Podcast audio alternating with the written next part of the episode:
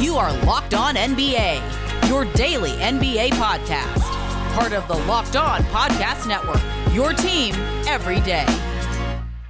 Thursday edition of Locked On NBA. David Locke, host of Locked On Jazz, might have had something to do with this whole silly network starting.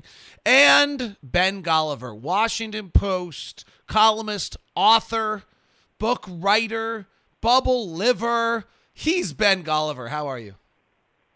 I'm very good. I actually started the book this week, like officially really dug into it. I'm doing it every single night, cranking away at it. So it's been an exciting week for me and also exciting week around the NBA because we've got news that maybe we're coming back more quickly than we expected.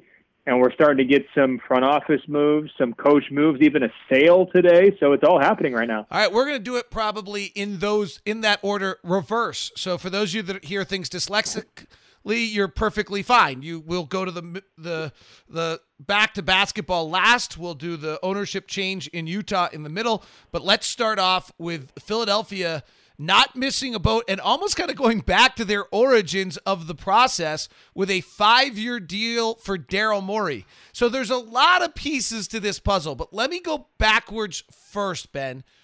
What does this tell you about the story we were told coming out of Houston that Morey wanted time with his family and it was just the right time for him to step away?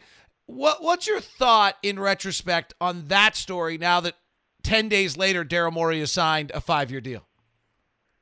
I was pretty skeptical of that story. I hope he enjoyed the 2 weeks with his family. I'll say that. Uh, you know, hopefully he crammed in a lot of good activities in that short time period look, this guy's a ruthless competitor. He's completely obsessed with building a championship team. And to me, I think that they just realized they came to the end of the road there in Houston with that group. I mean, Mike D'Antoni's not back. Um, you look at, you know, is the Russell Westbrook James Harden pairing actually going to produce a title? I mean, to me, it just seemed like kind of a natural time to pull the plug. You also have to look at the financial questions of the ownership situation. Uh, you know, with with Tillman Fertitta going to the White House this summer asking for uh, bailout money uh, for you know him publicly making it known that he's taking very high interest loans at huge uh, amounts of money. I just think that we, we could easily see some more fallout there just because of uh, the nature of his businesses being restaurants and casinos and him obviously taking a hit um, in his major revenue stream. So I think the writing was just sort of on the wall. It was the right time for him to leave. I will say this I am surprised he was willing to so quickly uh, hop over to another spot. I think I just assumed he might take a year off to collect his thoughts and, and maybe let his market value increase. But uh, you know, the, the situation in Philadelphia, to me, a part of the surprise factor is just not that appealing of a job. You know, the roster is really locked in with salaries. I think they're one of the highest committed salary team headed into next season. The pieces don't fit. They're coming off of a, a really disappointing and humiliating first round sweep exit. They have a brand new coach in Doc Rivers and that's just kind of a lot to weigh. But I think ultimately what Daryl Morey looked at was, hey, this is a pretty good challenge. You've got some pieces to work with.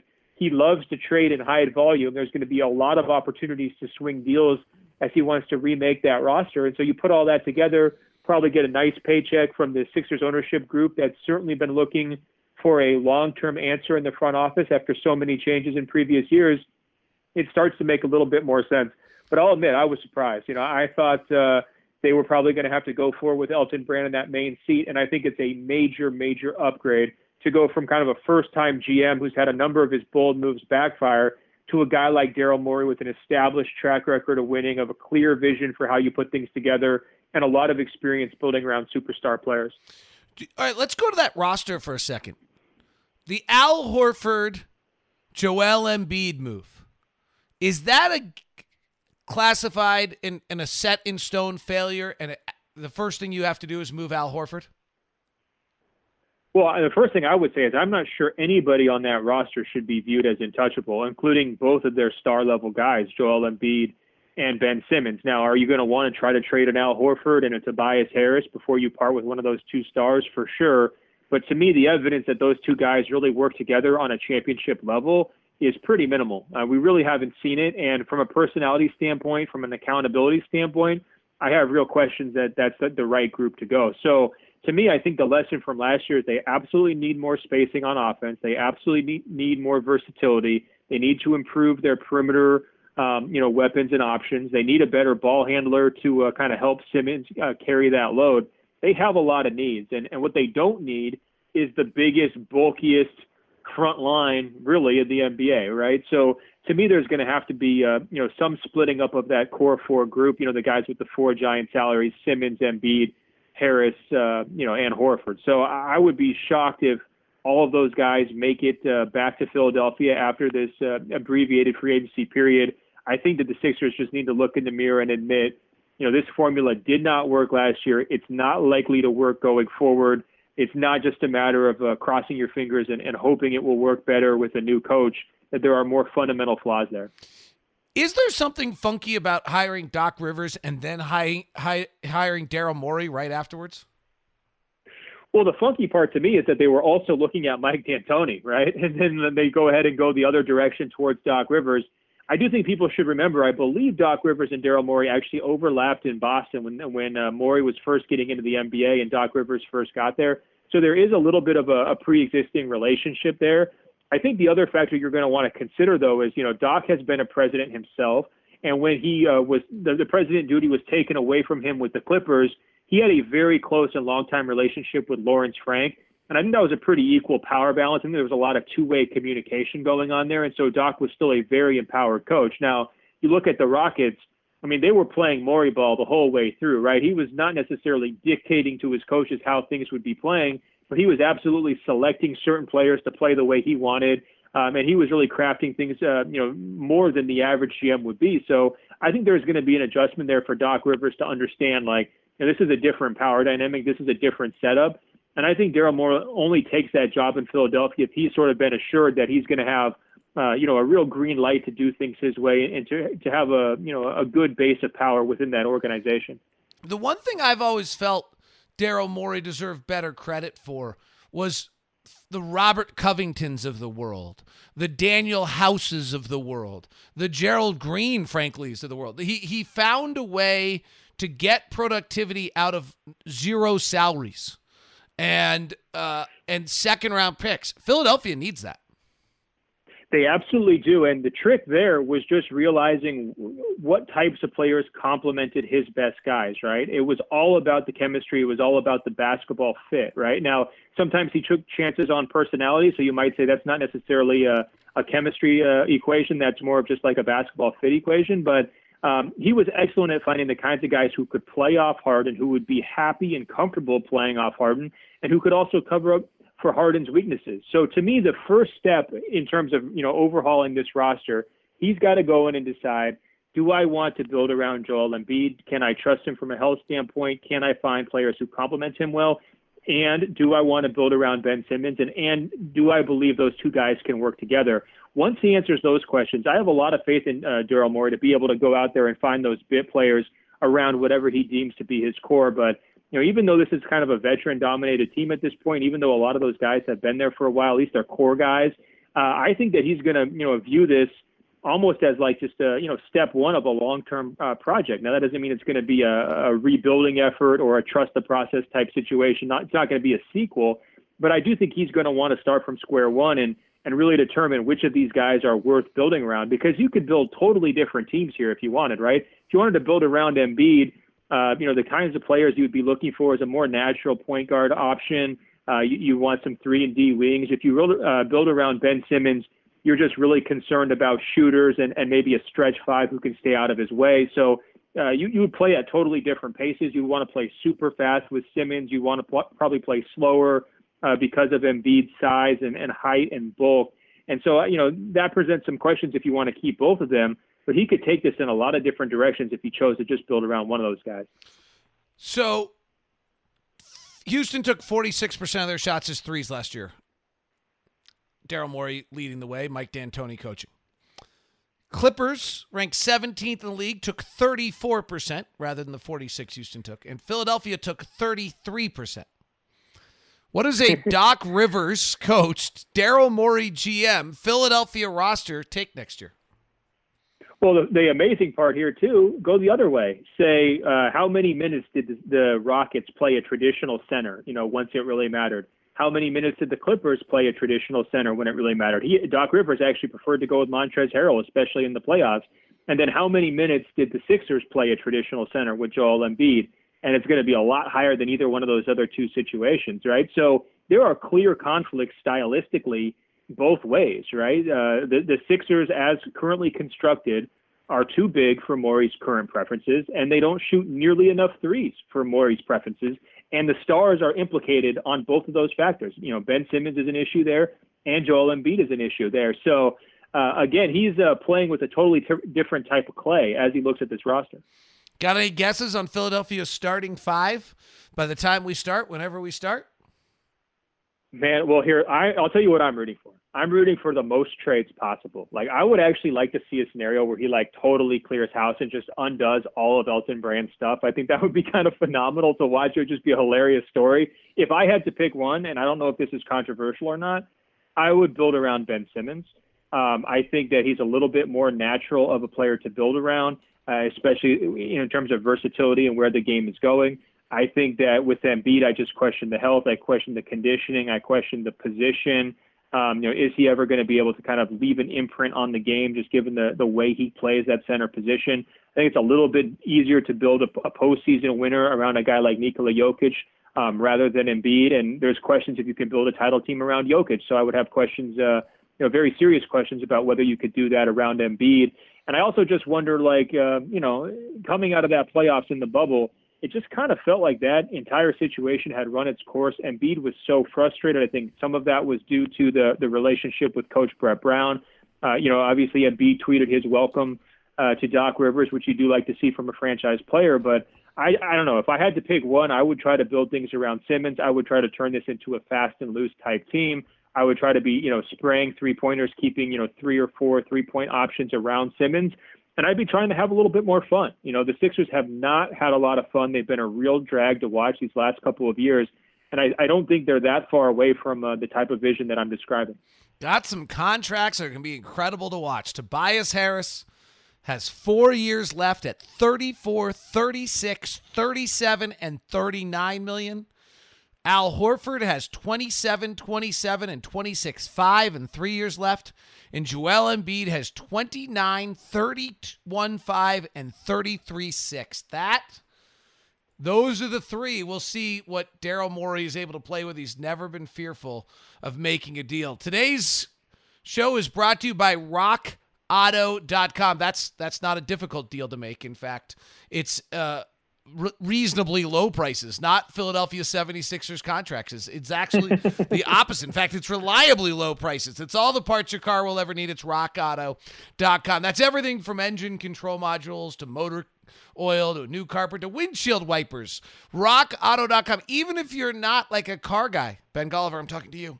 Uh, there are certain things you can still save money on rather than buying at the dealership or at the brick and mortar store.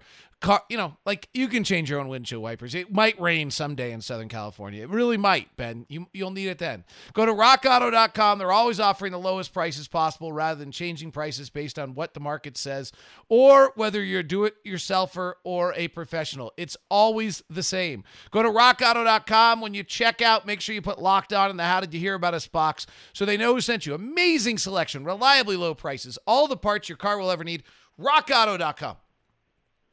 Locked On is launching two really cool, fun podcasts. I'm kind of excited to tell Ben about it. Ben, one of them you're going to use for preparation. Are you ready? Is it is it Chad Ford's? Well, no. Chad Ford's is backing up, and you can use that for preparation. Chad Ford's NBA Big Board is back. We're launching a new podcast called Locked On NBA Draft, and what it is Nice.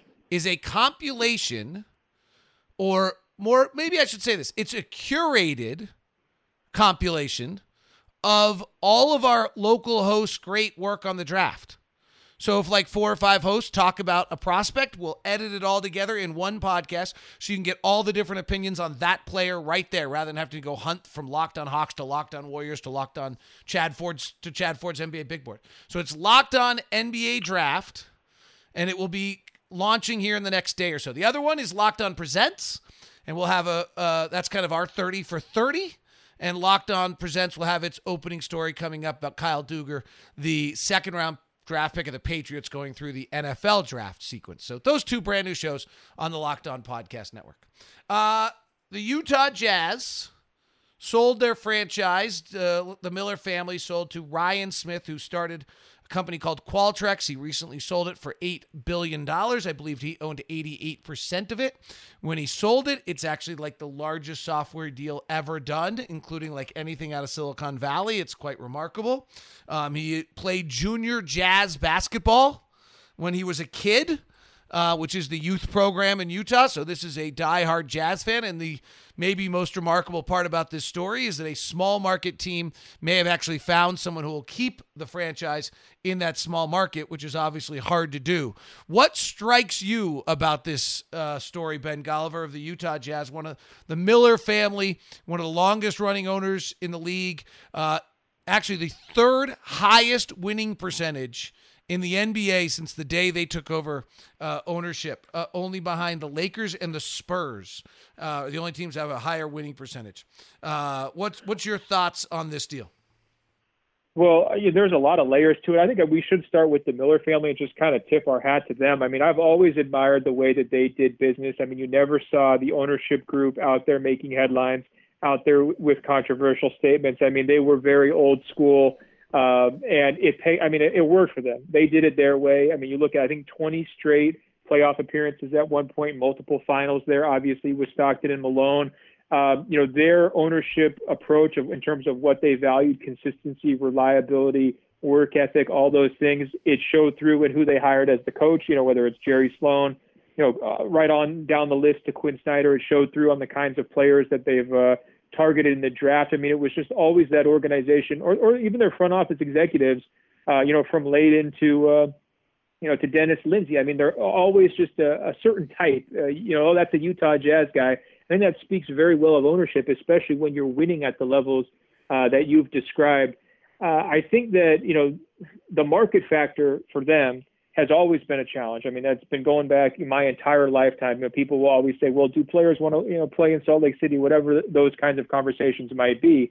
They also just had a no excuses approach to it, right? I mean, it's just like, hey, we we know how we want to play. We know what kind of players we're going to target. We're going to roll the ball out. We're going to, you know, go out and win consistently 50 games year after year after year. I always appreciated that because you do see some other small market owners. They start to, you know, uh, whine a little bit or complain and say, oh, it's not a level playing field. Oh, there's not parity or whatever else. And I don't think we only need to judge the success of franchises based on titles. I think that there's a lot of uh, a lot of valor and honor to being able to put out a consistent winner that you keep your fan base invested in for decades. Uh, you know, decade after decade after decade, with very few drops off in, in quality of play. So from that standpoint, I, I think that uh, you know this is probably a, a sad moment for some Jazz fans, just because it's a transition, because it's the end of an ownership group. There's a lot of fans out there that probably haven't uh, you know known any other era of Jazz basketball, and so I think that's probably where the, the conversation needs to start.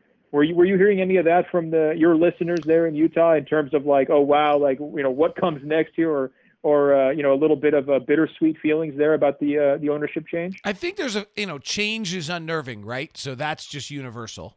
Um, and we've been going through plenty of it for 2020, so it's just another piece of the change aspect of things. But I think there's a feeling that for Utah, the fear is always whether the franchise will move, and you have somebody right. who has you know incredible wealth um, wealth that has been rarely seen in this marketplace. The Huntsmans were probably the only other family that ever got close to that type of wealth. And you have somebody who seems to be, you know, he grew up in Utah County. His parents, his parents were both PhDs, and he moved. They moved to Utah so that his uh, when his dad worked at BYU, um, I think must you know obviously as a PhD. So he grew up here. He played junior jazz basketball. He had his business success here. He had a moment when he owned Qualtrics when everyone told him he was supposed to go to Silicon Valley if he really wanted to make it, and he didn't do that. And so I think those symbolic moments are important to the organization. And there's another aspect of something that somebody said I thought, well, was there's probably nobody I've trusted more in the time of the Jazz and the Millers. So I'm going to trust with trust them as well with who they chose to continue the stewardship of the franchise. And I think that might be the overriding feeling on this. I know you went to the Qualtrics um, conference, right? Didn't you? That he, he uh, Ryan Smith has been putting on kind of this massive Qualtrics, this business conference. Obviously not this year, but and and had amazing speakers, which might have included Adam Silver a few years ago, or might have included David Stern. I'm trying to remember who was there, but I believe, if I remember correctly, you flew into town for that one. I did. So in 2019, I went to that Qualtrics conference. I mean, it blew my mind in terms of the size and scope of it, largely because I knew almost nothing about that industry. So I didn't realize what a major uh, factor they were in all these different, uh, you know, in all these different avenues. I mean, basically what they do is they take very detailed surveys of customers or uh, users online, and they're able to provide you know, really comprehensive predictions about how they'll behave or what might motivate them or what else they might be interested in. And Adam Silver himself has actually been really uh, tied in and, and interested in their kind of insights because of things like how do we keep television viewers watching our games for longer. Uh, you'll probably remember when they were adjusting uh, when the, the TV timeouts would take place to try to smooth out um, the NBA's like visual product on television. I think that some of those changes were made with an eye towards kind of big data that a company like Qualtrics can uh, kind of pull together and give you insights about. So I was really impressed just by their overall scheme of things. I had the chance to talk to him um, briefly after his speech, and he's a very upbeat, friendly guy. Obviously, very passionate about basketball. There was really no question there. And I think that people might know him or his work from the jersey patch that the uh, the Jazz had and they were wearing for years there. So it does seem like kind of a natural fit. It felt like there was a trust factor between uh, Gail Miller and Ryan Smith.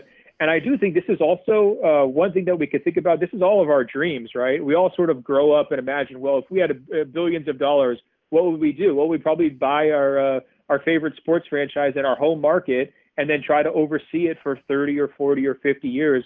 And I think that stability factor is really key here too. I mean, if you're going from a, a group that owned it for 35 years, you want a guy who's invested in the community and who's invested in the organization on a long-term basis. You don't necessarily want like a hedge fund guy who's going to come in, try to make a quick profit in five or 10 years, and then sort of move forward.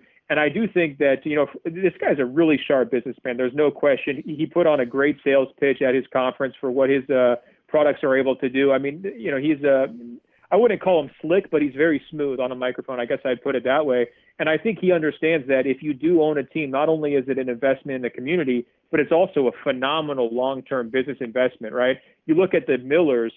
I read today that their first stake in the Jazz, they paid eight million dollars to buy 50% of that organization. They wind up selling their stake today for 1.66 billion. I mean, talk about an incredible return over the course of 35 years. So uh, if uh, you know Ryan Smith's able to match that kind of rate, he's going to be doing okay. But even if not, he's probably going to have a lot of fun along the way.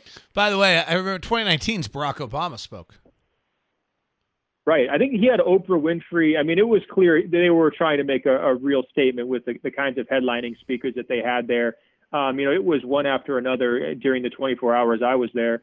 And uh, it's just because they touched so many different uh, businesses and, and, and communications uh, uh, outlets. And I think that's sort of why they were able to get such an incredible sale price there in 2019. I mean, $8 billion. I mean, just for, for comparison's sake, I mean, the NBA's revenues are right around $8 billion annually, right? So, I mean, that gives you a sense of uh, the deep water that he's swimming in.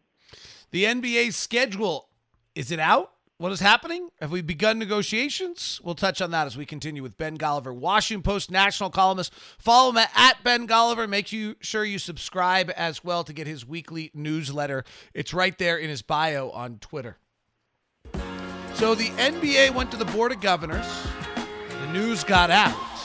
December 22nd, 72 games uh, travel sounds like it might be a little different. I'm hearing you go into a town and you play two games, which I think we should just do forever. It's good for the environment. It's good for travel. It's just we should just do that.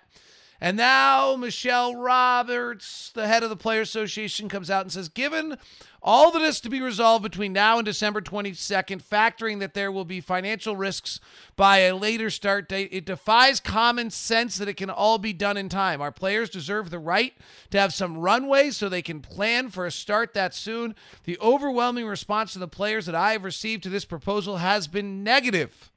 The union and the players are analyzing all the information and will not be rushed.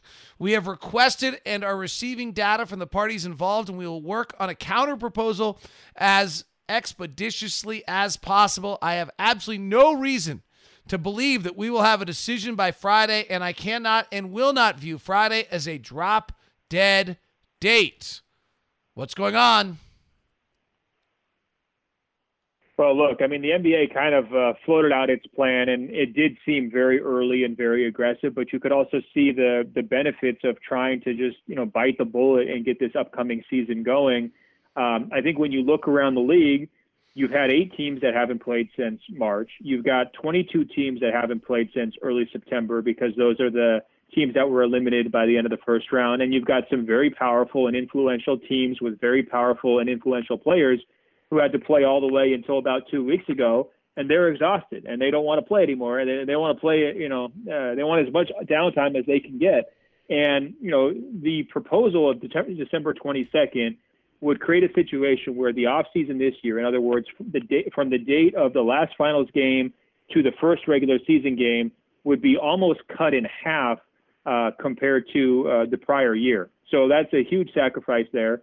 The benefits, of course, is you get more television revenue from having uh, Christmas as your, you know, around your start date. You'd have more television revenue from getting your playoffs back to April, May, and June, and you'd also be on your normal cycle. So the following year, uh, you know, coming out of uh, hopefully coming out of the coronavirus, you would just be back to a normal situation where you have your typical off-season summer. Players could play in the Olympics if if they wanted in in July 2021, and you go forward from there. So I think the NBA was trying to sell this as kind of a, you know, let's just bite the bullet, get through this. I know it's going to be tough, but uh, this is the, the best thing for business. And I can understand why the players would push back. Now, if they dig in their heels here, they are pretty much running out of time. And so I, I do think that we're going to have uh, an answer pretty quickly within the next few days about how serious the players are really about potentially sacrificing some of that extra revenue uh, you know, what's the price that they put on the extra time off? I guess that's really what this whole thing boils down to, because we're really talking about a matter of a few weeks. And uh, you know, if the players decide they want to, you know, push this thing out until say Martin Luther King Jr. Day, um, you know, the the money that's being sacrificed there, I'm sure the owners are going to turn back back around to the players and say, look, I mean, this is coming out of your side here. You know, we're, we're giving you our proposal, and uh, you know, you guys got to make this thing full. So, uh, you know, it, it is definitely in flux. Uh, but I can see the NBA's perspective on this. I don't know where you come down. Uh, I don't personally want to turn around as quickly as they're describing, but if that's what it takes uh, to, you know, pr- uh, create, I guess, the best possible financial environment, and it does get us back on schedule, I can see the benefits to that. I feel as though the back end is the most important part of this conversation. Of course. Of course. That getting 21 22 somewhere in a sense so that you can actually have some level of normalcy is actually so important. And I I actually take kind of the biggest part of this story is a little bit of a concession that this is not going to be anywhere near a normal season this year. Completely. I think that they're basically saying we can't expect to have real amounts of fans in the arena, even if we were to delay it two months. Does that two months really buy us any time? And I, to me, that's being dictated by the coronavirus. It's hitting record levels this past weekend.